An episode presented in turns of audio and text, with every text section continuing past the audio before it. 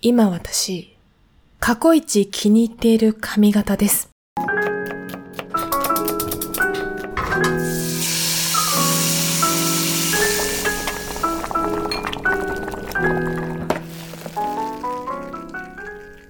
この番組は私、春名誠が大学院生の日常をざっくばらんに一人喋りするポッドキャスト番組です。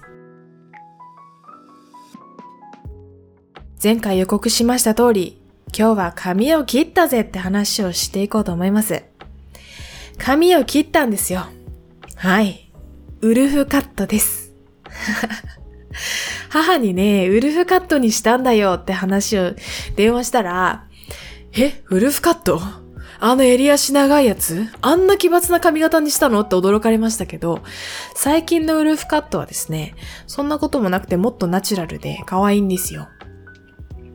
あの、あいみょんさん今なんかちょっとパーマの、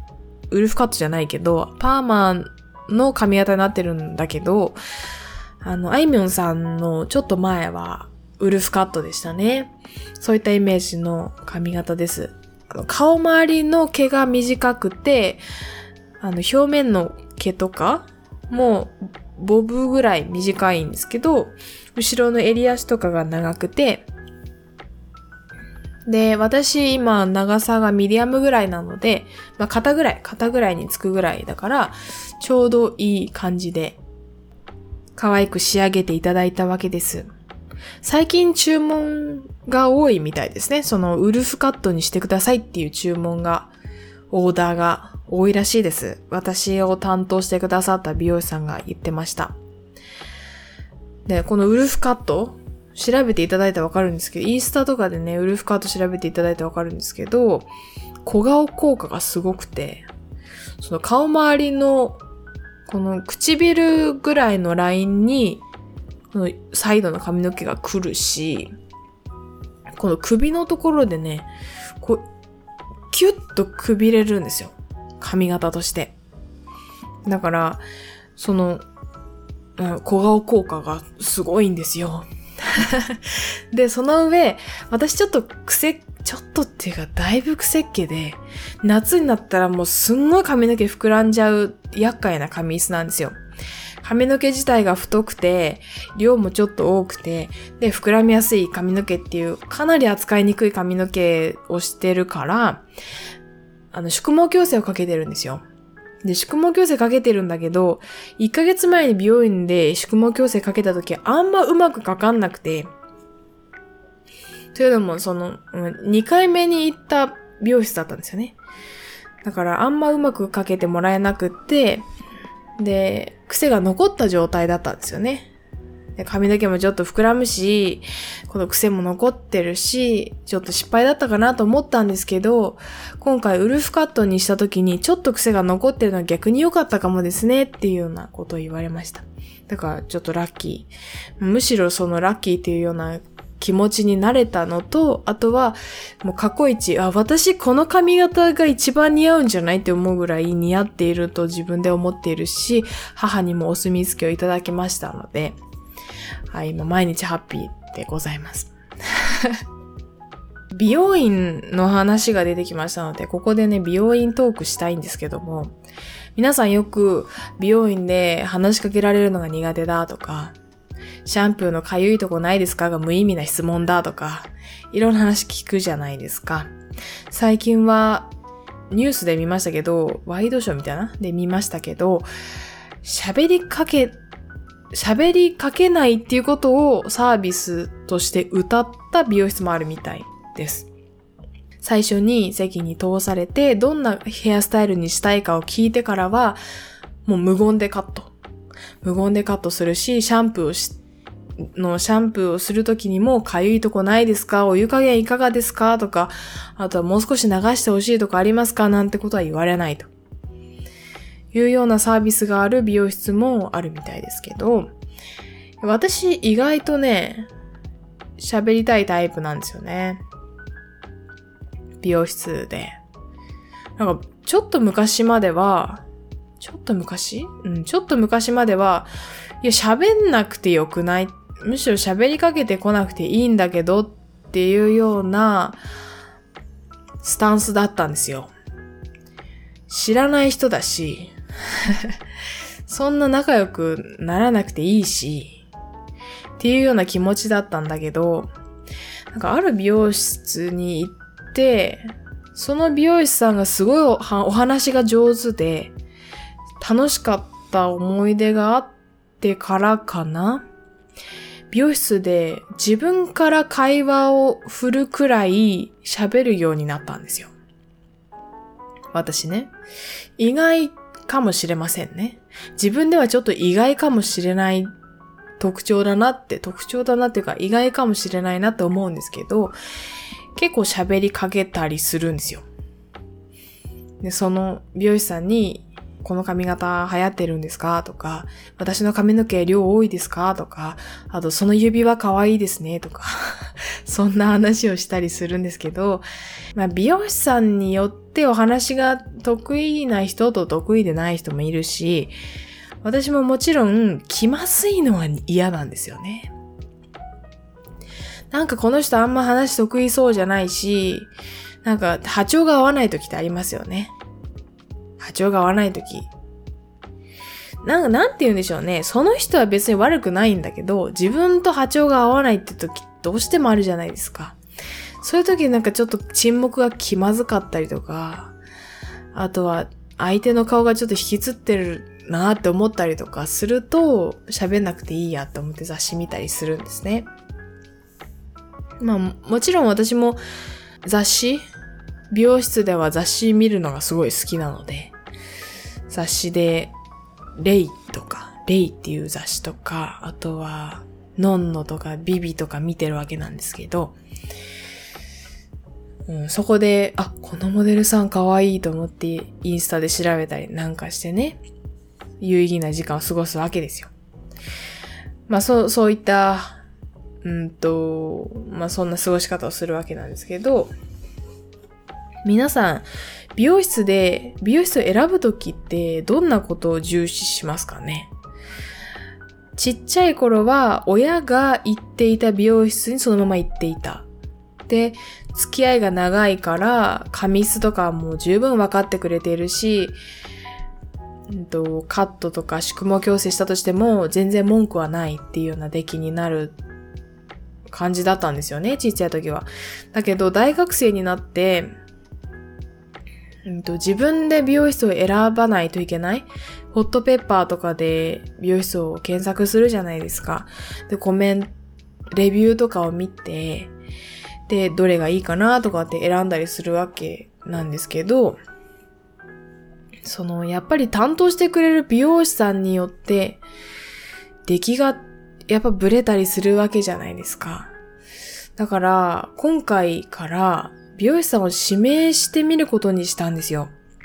ホットペッパーのサイト、ウェブサイトに行って、その気に入った美容室をまず見つけますよね。レビューとか、あとは自分の家から近いかとか行きやすいかとか、っていうようなことを加味して、まず行きたい美容室を決めますよね。その後に美容師さんの欄を見て、指名できる美容師さんの欄を見て、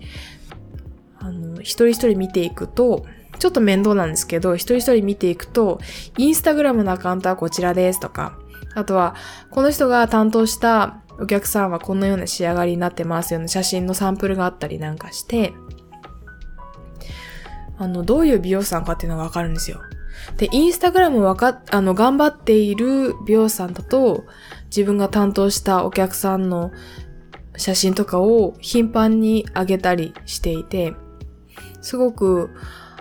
あの、イメージがつかみやすいし、そういった頑張ってる人の方が、流行にも、うんと、敏感かなって思ったりとか、あとお客さんにも人気がありそうだなと思って、私は今回そういう人を選んでみました。インスタグラムも、あの、更新が、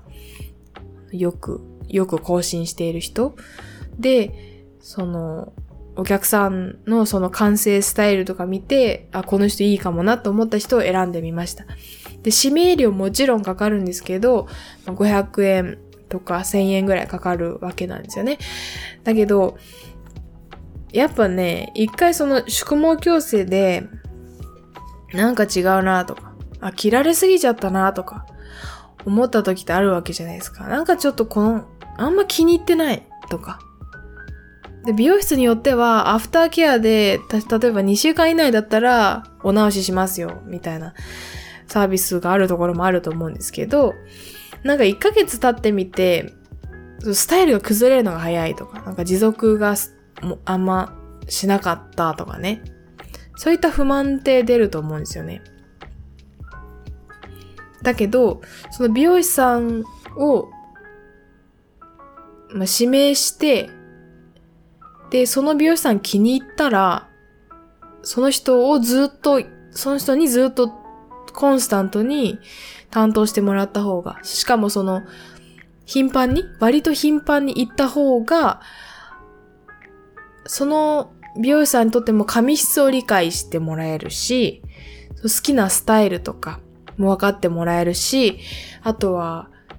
関係もこれから深めていけると思うんですよね。その、より仲良くなれるというか。まあ、知らない人ではあるんだけど、あの、喋る話題とかも、あ、学生さんでしたよね、とか、あ、一人暮らししてたんですよね、とか、地元はここじゃないんですよね、確か、みたいなのもある。分かっているし、相手も。別にあの、2、3回聞かれたって私怒りませんから。で、印象づけられたら、あの、覚えてくださったら嬉しいなと思うくらいだし、その、会話の内容とかも、ちょっと深掘りされていたりとかすると、より心地よい時間が過ごせるかもしれないなとか思うわけじゃないですか。だから今回から指名することにしたんですよね。宿毛矯正かけたら私半年ぐらい美容師、美容室行かないタイプだったんですけど、で、前髪とか自分で切ってたタイプだったんですけど、前髪だけの宿毛矯正とか、前髪をちゃんと、前髪だけのカットとかっていうのもやってくれるから、頻繁にこれから美容室行こうかなって思いました。はい。で、美容室選ぶ時のその話をして、美容師さんを指名して行ってみて、その美容師さんが気に入ったらコンスタントに指名してみるっていうのもいいなと思ったんですけども、えっ、と、美容室を選ぶ際に、私、大学入ってからいくつか、まあ、いくつかつってもね、結構、結構5、6個美容室を変えたんですよ。あんまり良くないんですよね、これって。うんと、やっぱりその、担当してもらう美容師さんが変わったりとか、美容室自体にお客さんのデータが少なかったりとかするから、あの、仕上がりを、の安定性を考えると、あんまり良くないことなんですけど、頻繁に美容室を変えるのって。良くないんだけど、いろんな美容室を試してたんですよね。で、今行っているところ、前回が3回目だったところに行き着いたんですよ。で、その美容室の何がいいかって、アシスタントさんもシャンプーが上手っていうのと、マッサージをしてくれるっていうのと、雑誌がちゃんとたくさん置いてあるっていうのと、宿毛矯正しているとき、飲み物とお菓子を出してくれるところなんですよね。あのね、インスタとかでこの美容師さん有名なんだ。行ってみようと思って行った時に、シャンプーとか髪の毛乾かすのはアシスタントさんがやりますっていう場合、時々あるんですよね。ていうか、そういったインスタグラムとかで人気な美容師さんって、本当にそういうケースが多いんですよね。だけど、そのアシスタントさんが、あの、シャンプーがね、すごい下手くそな時とかあるんですよね。で、髪の毛乾かす時も、それほんと乾かしてんのかっていう時とかあるんですよ。なんか、撫でてるだけじゃない風ちゃんと根元に当たってるみたいな。なんか そういったことを、なんか、悶々と雑誌見ながらね、なんか、悶々としながら、あの、過ごさなきゃいけない場合ってあるんですよね。でも、今行ってる美容室は、アシスタントさんも、なんか、みんな、か、あの、頭洗うのも上手だし、頭洗ってから髪の毛乾かす前に、まあ、カットとかする前に、なんかちょっとマッサージ肩とか首とかのマッサージもしてくれるし、いいなって、いいなと思ってたんですよね。はい、皆さんはどんな点で美容室選びますか？私結構ね、そのシャンプーを重視してますね。か不快感が少ない方が嬉しいですね。私的には。あ、ここプラス、加点加点加点じゃなくて、ああ、ここ減点かってなると一気に減点が大きくなるタイプなので、シャンプーとかがいいと、あ、好きってなりますね。はい。だから、蓄毛矯正でちょっと失敗した失敗したっていうか、ちょっと家計が甘かった美容室だったんですけど、やっぱこの美容室好きだしな、シャンプー上手だしと思って行ってる わけなんですよね。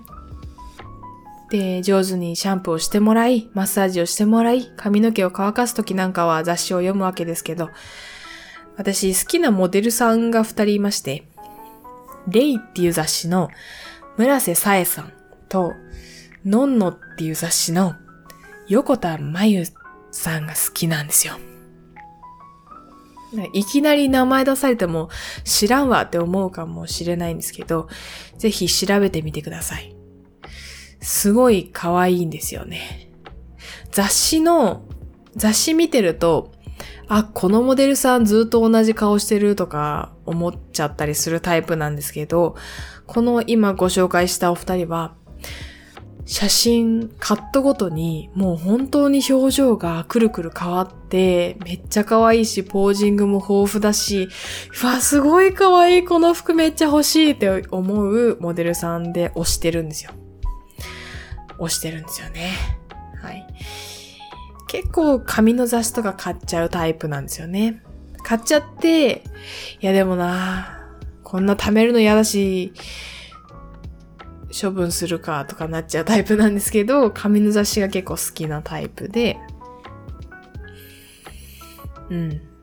モデルさん、レイとか、ノンノとかっていう雑誌を買ってます、よく。まあ、そんなことは置いておいて、